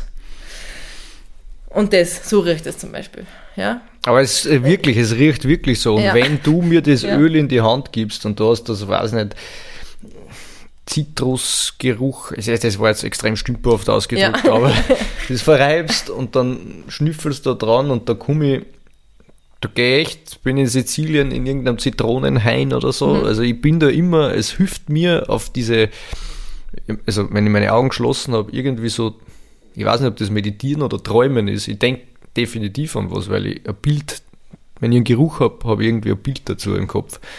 Aber es hilft mir an alle anderen Sachen nicht zu denken. Ja. Und das ist, das, am Anfang war ich da sehr skeptisch, wie das da mit den Öle und so im, im Umkreis war. Da, ich bin da immer sehr so, äh, was ist das jetzt? Und ja, und jetzt ist bei mir im Endeffekt so weit, das ist jetzt fast Eigenwerbung. Aber ich habe irgendwann, also ich bin so abergläubisch jetzt, dass jedes Backel Flowdrops, was ausgegangen oder was da abgefüllt werden, äh, versehe ich immer mit einem Tropfen von deinem Öl. Und da habe ich dir mal gebeten, dass du halt eine eigene Mischung irgendwie machst und ja, jedes Flaschel geht da raus und die tut so einen Tropfen auf den Karton auf. Und ich weiß echt nicht, ob man das dann, ob das der, der das dann kauft und benutzt, überhaupt je riechen wird, aber irgendwie ist der Abergläubische so in mir verankert, dass ich, dass mir ein besseres Gefühl gibt, wenn ich weiß, okay, der hat ein bisschen einen Vibe mitkriegt. Ja, aber glaube ich, finde ich ein gutes Wort, weil egal ob das jetzt Chakren oder Yoga oder Schnaufen oder was auch immer es ist, was ähm, an was jemand glaubt, ist es für einen Server ja immer der Glauben. Das heißt, wenn du was mit einer Intention machst, die für dich positive ist, tut dir das gut. Und in dem Moment, wo dir das gut tut, schaffst du in dir eine andere Energie und tust damit auch den Menschen, die du triffst, wenn es dir gut geht, auch gut, weil es dir gut geht. Mhm. Deswegen ist, glaube ich, Glauben, ob jetzt dieses Öl dort ankommt oder ob das ähm, die Auswirkung hat, die du dir vorstellst. Wobei du vorstellst wahrscheinlich gar nichts vor. Du machst das ja wirklich einfach für die. Mhm. Ja. ja, also irgendwie gibt mir das, das ist der finale Touch, bevor ich es zumache. Das ist irgendwie so Tradition. Das ist überhaupt nicht marktwirtschaftlich und es rechnet sich, glaube ich, nicht von der Arbeitszeit, aber es gibt mir ein gutes Gefühl mit. Und ich denke mir, hey, wenn wer so eine Flasche kauft um 80 Euro, dann muss auch die Aura oder der ja. Geruch davon passen. Ich wollte eigentlich in, der, in dieser, jetzt hätte ich fast Yoga-Stunde gesagt, äh, nicht nur über Yoga reden, weil du bist ein unglaublicher Tausendsasser. Du bist unser, unser Nummer 1 DJ, Chain, DJ. Du bist unser Nummer 1 Weinsommelier. Naja. Ohne die sind die Gefährliches Feste Halbwissen. Ja, aber das gefährliche Halbwissen steckt alle an und sind alle rauschig. Ja. Äh, ja, du bist ein Tausendsasser. Ich kenne jetzt ja, mein halbes Leben, fast schon 15, 16 Jahre. Äh, du bist, da brauchen wir eine weitere Stunde, glaube ich, aber ich möchte es nur noch anschneiden, weil es sehr für mich sehr interessant ist, dass du da das irgendwie kombiniert hast. Du hast ein sehr intensives Fachwissen, was Tiere angeht, weil du da eine Ausbildung gemacht hast. Mhm. Und das wollte ich jetzt nur kurz von deinen Worten hören, was du, was du machst in diese Richtung. Ähm, also kurz, das, um das Thema zu, bei der, von der Pike an zu erklären, ist eigentlich das, wenn man jetzt nach diesem klassischen äh, Schulsystem oder wie ich zumindest aufgewachsen bin und wie das auch von vielen ähm, Menschen um mich herum ähm, gehört habe oder denen es auch so geht, du bist als Jugendliche irgendwann an dem Punkt, wo dir die Frage gestellt, oder mir ist zum Beispiel die Frage nie gestellt worden, ob ich eine Lehre machen will, ja, weil meine Eltern beide keine ähm, akademische Ausbildung gemacht haben und dadurch war für die als Überbegriff immer, wenn wir das nicht gemacht haben, müssen es zumindest unsere Kinder machen. So. Und deswegen werden die in ein Gymnasium gesteckt und ich meine, ja, ich habe eine super Schulzeit gehabt, ich bin meinen Eltern überhaupt nicht undankbar oder so. Ähm, und bin glücklich über den Weg, den ich gegangen bin. Aber jedenfalls war für mich immer so dieses Schule, äh, Gymnasium, Matura, Studieren. Und dann bist du so gezwungen, und dadurch, dass uns keine andere Information in der Schule dann darüber gegeben wurde, dass wir einen anderen Bildungsweg äh, einschlagen konnten, war für mich dann klar, okay, ich muss mir jetzt entscheiden, was ich studiere. Und dann haben wir Mädels irgendwie da gefühlt noch so ein bisschen mehr Druck gehabt, weil die Buben in unserer Klasse, die waren halt so, ja, ich mache Zivildienst noch vorher, kann ich mir dann noch überlegen, so auf die Art, oder Bundesheer. Und wir Girls waren halt so, oh Gott, was machen wir, was machen wir? Und für mich war immer schon klar, also nichts. Ja, also weder Medizin, so alle haben gesagt, ja, dann fangen sie halt mal Just studieren an oder irgendwas. Und ich mir gedacht, hä, wieso fangen sie jetzt Just zu studieren an? Kommunikationswissenschaft. Ja, irgendwo, genau, Journalismus oder so. Und ich denke mir, na, das Einzige, was ich studieren, wirklich, das war für mich no other option, war Veterinärmedizin. Ich habe gewusst, na okay, wenn ich mich jetzt für was, und für mich war das immer so, gell, ich habe mir gedacht, ich muss mich für was jetzt entscheiden, was ich mein Leben lang machen muss. So. Du bist mit 18 an dem Punkt, du musst jetzt für ein Studium entscheiden und das studierst du dann fertig und dann machst du das dein Leben lang, bis du stirbst. Also so mit dem Wissen bin ich, so, so habe ich mich gefühlt mit 18 und das hat mir in mir wahnsinnig viel Druck ausgelöst, muss ich sagen. Und genau, aber deswegen war halt immer der Gedanke da, dass ich gern Tierärztin sein würde. Und das war bei mir nicht nur so ein Kindheitsgedanke, sondern der war wirklich, ich wollte einfach, ich habe tatsächlich mit Menschen ähm, nicht so das, ähm, ich war zwar immer sehr extrovertiert und habe gut mit jedem kennen und so, aber ich habe jetzt nie so das Gefühl gehabt, dass ich Menschen helfen will, wobei ich das jetzt ja mehr, also die Hilfe den Menschen jetzt mehr anbietet, als ich es als mal jemals gedacht habe, sondern habe immer gedacht, lieber hilfe dem schwachen Glied, ja, das sich nicht so ausdrücken kann vielleicht auch. Und das hat mich halt immer schon mehr interessiert, dass ich ein Viech, das mit mir eben nicht reden kann und nicht das eigene rein interpretiert in, weiß ich nicht, mir tut mein Knie weh. Ähm, und du fragst dann diesen Patienten, Menschenpatienten, Humanpatienten, fragst du dann so, wie fühlt sich der Schmerz an? Oh. Ja? Oder was ist ja an dem passiert? Ja? Sind sie gestürzt? Sind's, und du fragst so, und es ist so ein ewig langes diagnostisches Vorgespräch, und im Endeffekt ist es so arg subjektiv, weil der Mensch kann sich wahrscheinlich an 50% der Sachen schon nicht wirklich erinnern. Ähm, du bist voll voreingenommen und beim Lebewesen, das nicht deine Sprache spricht, ja, also und ähm, das auch anders kommuniziert und das eine andere Struktur hat in seinem Körper, wo du dir also auch nicht hineinversetzen kannst in dieses Gefühl. Jetzt muss ich kurz unterbrechen. Ich glaube schon, also dass du diese Sprache mehr verstehst wie jetzt wer andere. Du hast dann ganz einen argen Zugang zu Tieren. Also wir haben einen Hund in unserem Freundeskreis, der sehr außer Rand und Band ist und sobald du, finde ich, mit dem Tier interagierst, passt sich das voll dir an. Also mir kommt vor, der Hund versteht die und du verstehst den Hund. Also ich glaube schon, dass da Möglichkeiten gibt, diese Sprache jetzt, sage ich mal, zu, zu verstehen und zu deuten. Das definitiv. Aber das, also das, das, das auf jeden Fall. Was ich jetzt nur gemeint habe, ist, dass der dir nicht sagen kann, wo es ihm jetzt weh tut, zum Beispiel. Ja, also du bist in einem, das hat mich eher immer so ein bisschen interessiert dann in dem Zusammenhang, dass ich mir denke, ich fühle mich eher, als wäre ich so ein bisschen ein, weiß ich nicht, ich bin so ein Crime Scene Investigator. du, du bist so, dieses Tier ist da vor dir und es kann dir nicht sagen, wo es weh tut und du musst jetzt das herausfinden. Das heißt, du tastest dann diesen Körper ab. Gell?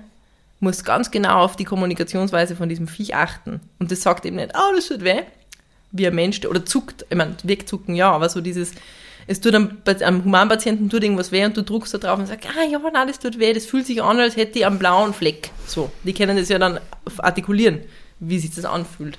Und beim Hund zum Beispiel hat das dann voll viel damit zu tun, ähm, was ist das für ein charakterliches Wesen. Und Hunde sind ja generell Viecher, die sehr wenig Schmerz zeigen. Ja, das ist jetzt auch von Hunderasse spezifisch ein bisschen abhängig, aber so ein Labrador zum Beispiel. Ja? Ähm, und generell auch Hunde, die Menschen gefallen wollen, also die das, wo man das auch spürt, die wollen um, sind sehr gehorsam, gell, sind sehr anhänglich, wollen viel gestreichelt werden, sind fast so ein bisschen vermenschlicht irgendwie in ihrem Wesen. Die zeigen zum Beispiel ja wenig ihren Schmerz psychischen wie physischen Schmerz. Das heißt, wenn du die abtastest, ein Golden Retriever zum Beispiel, dann kann es das sein, dass der so eine minimale Veränderung in seiner Mimik zum Beispiel zeigt oder in seiner Anspannung, gesamt so fasziale Spannung auch, plötzlich die Spannung verändert. Wenn du an einen Punkt kommst, der einem eigentlich massiv schmerzt. Mhm. Weil er will keine Unruhe verursachen. Er will bloß nicht das Problem sein, gell? Also so, es ist eh alles okay. Ja, so, don't stress me. Ja, es ist alles okay, mir geht's gut und in Wahrheit geht's ihm gar nicht gut. In Wahrheit tut ihm seine Hüfte massiv weh, weil er falsch züchtet worden ist, weil niemand mit ihm gescheit spazieren gegangen ist, weil er vielleicht zu ähm, spät erst physiotherapeutisch behandelt worden ist. Ähm, und genau, das war für mich halt irgendwie immer so dieser Knackpunkt, warum ich es cool gefunden habe, an Tieren zu arbeiten und habe die veterinärmedizinische Aufnahmeprüfung nicht geschafft, zweimal. Habe sicher auch zu wenig gelernt in der Zeit, ähm, war aber dann auch von diesem System ein bisschen angenervt und habe dann diesen Bildungsweg eigentlich ad acta gelegt. Bis ich vor ein paar Jahren ein Institut gefunden habe in Deutschland, die äh, Ausbildung zur, also die alternativmedizinische Ausbildungen für Tiere anbieten. Und habe dann eine Ausbildung zur Physiotherapeutin gemacht für Hunde und Pferde. Und bin sehr dankbar, dass ich auf der Veterinärmedizinischen Uni nicht aufgenommen worden bin, jetzt im Nachhinein, weil ich dann nicht das Leben gehabt hätte, das ich jetzt gehabt hätte. Und ich sehr froh bin über das Leben und über die Dinge, die ich erfahren habe dürfen in meinem Leben und über die Menschen, die ich in meinem Leben kennenlernen habe dürfen. Ähm, und dass in Wahrheit dann eben wieder diese Tür und dieses, dieser andere Bildungsweg auf mich zugekommen ist, der eigentlich viel besser zu mir passt als ein klassisch schulmedizinischer. Ganzheitlicher. Viel ganzheitlicher. Und viel mehr zu, also auf mich und meine Persönlichkeit zutreffend. Und das ist, glaube ich, auch was, was ich vielleicht in dem Zusammenhang noch sagen will, was ich wichtig finde, ist, dass man keinen Stress hat. Ähm, dass es gut ist, sich Ziele zu setzen, definitiv, ja, die man, denen man auch nachgeht und, und dass man einen gewissen Ehrgeiz auch hat und Sachen auch durchzieht, wenn man fühlt, dass das richtig ist für einen. Ja, wenn man fühlt, das ist nicht richtig, kann man, glaube ich, auch mit allem aufhören.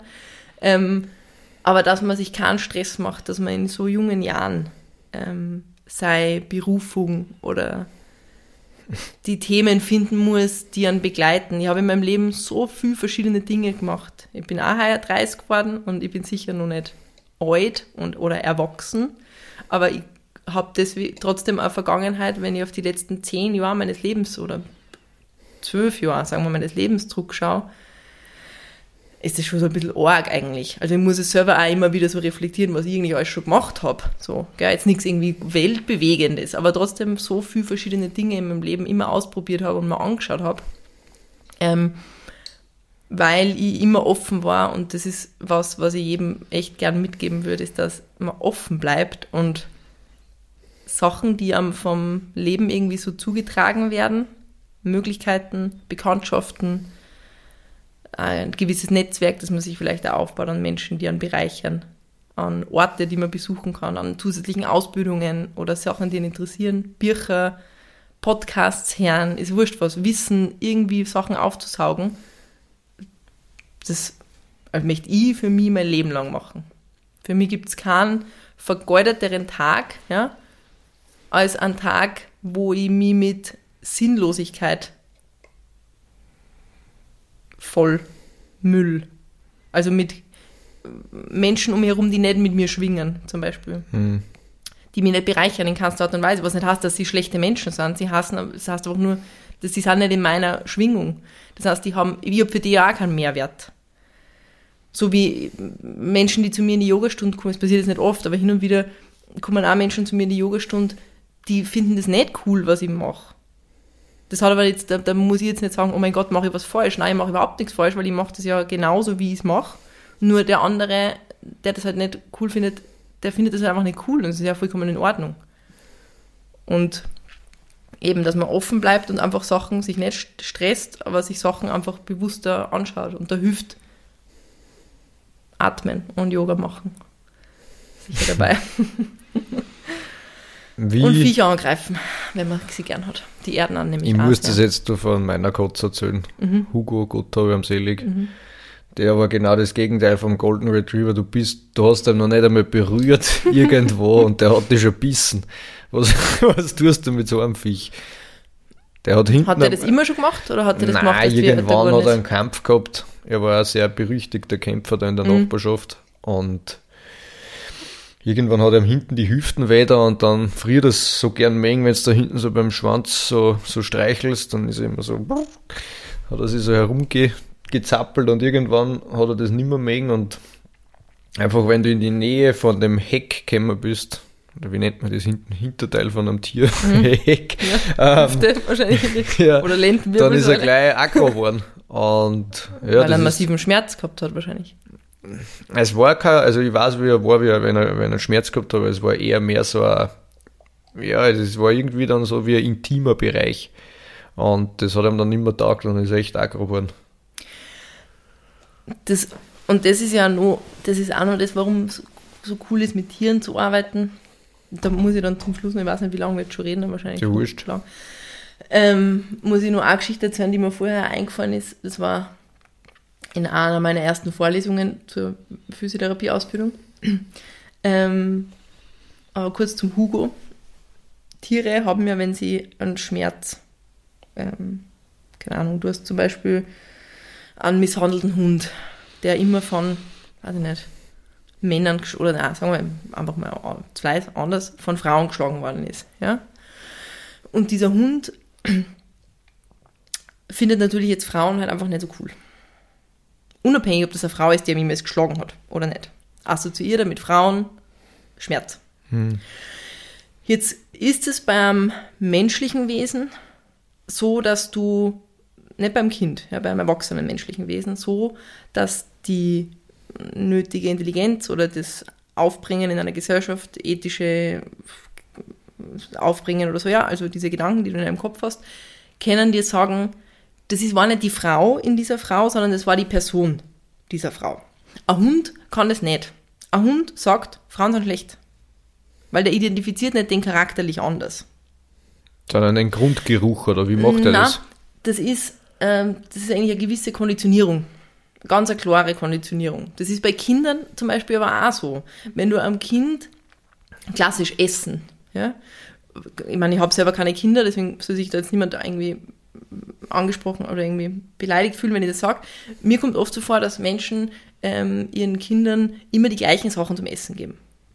Ja, einfaches Essen. Nudeln, Pommes, Kartoffeln, also äh, so klar, es stimmt schon, dass Kinder ja, oder das Wissen habe ich auch, nicht weil ich es habe, sondern weil ich es gehört habe von verschiedenen Seiten, dass der Geschmackssinn von einem Kind natürlich noch nicht ausgeprägt ist. Das heißt, das ist natürlich wichtig, dass man am Anfang halt ganz langsam dieses Kind an gewisse Geschmäcker heranführt.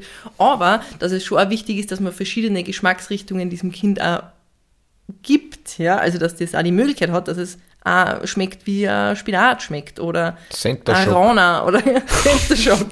Irgendwann dann mal, ja. So, ähm, und ähm, genau, dadurch hast du halt dann diese Möglichkeit, dass du